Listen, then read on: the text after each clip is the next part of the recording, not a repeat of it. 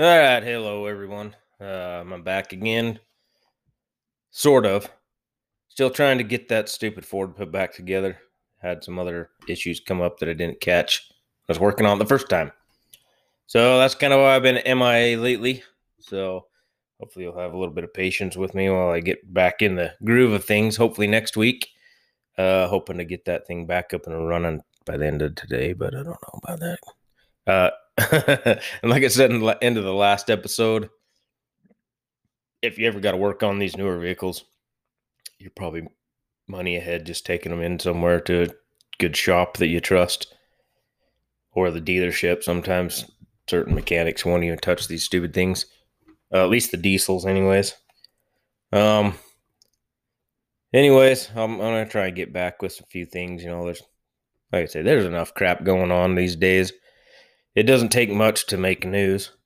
I mean, it's news cycle about what 30 seconds these days, especially with the internet and all kinds of stuff. I mean, realistically, I can go. I don't know. Let's just go to a homepage right here to see what's going on today. Andrew Brown Jr. shooting. Prosecutors say it was justified, but they probably riot and burn everything anyways. Uh, Gaza death mount Israel. Israel's on fire. Fighting with Gaza or Hamas, I guess it is. Uh, why a major nurses union thinks it's too early to relax mask rules. Uh, Pelosi says U.S. should diplomatically boycott 2022 Olympics in China. Eh, probably.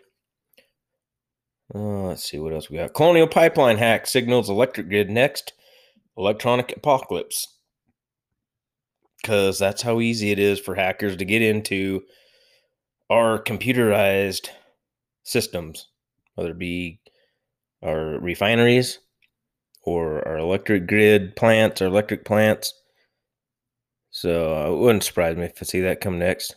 Uh, the other next story North Dakota man kills himself in the courtroom after facing partial guilty verdict. Wow, that's kind of odd. Americans are being attacked by a mystery weapon, and we know almost nothing about it. Ooh, sounds like clickbait. Team creates very detailed image of moon by combining 50,000 photos. Oh, that's pretty impressive. Uh, let's see. Officials halting facial recognition system that identified Lafayette Square protester. Officials halting the facial. that makes no sense. Well, whatever.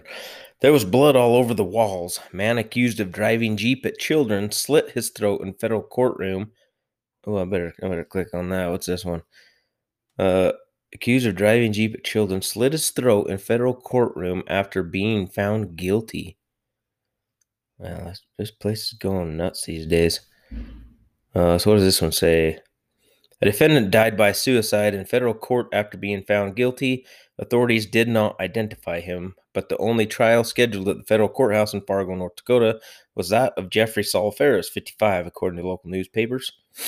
A witness who requested anonymity told the outlet that a man was found guilty and it was clear he would face several years in prison. He asked to be let go until sentencing.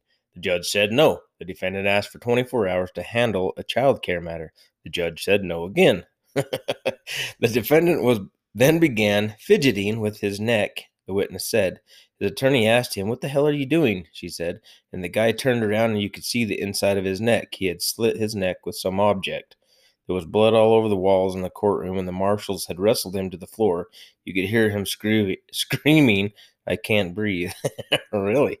well, that's probably uh, pretty bona fide, I can't breathe moment there.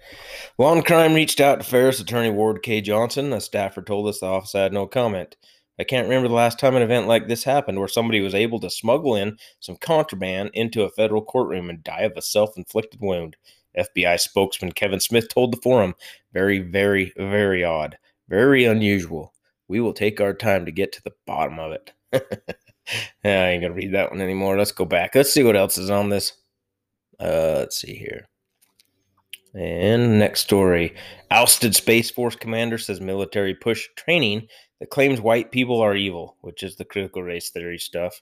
that they're trying to push everywhere. Uh, I think there was somebody in the No, I'm thinking of a different story.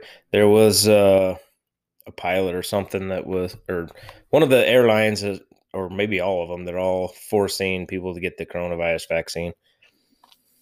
Uh, let's see. A famous photogenic rock formation in the Galapagos has collapsed.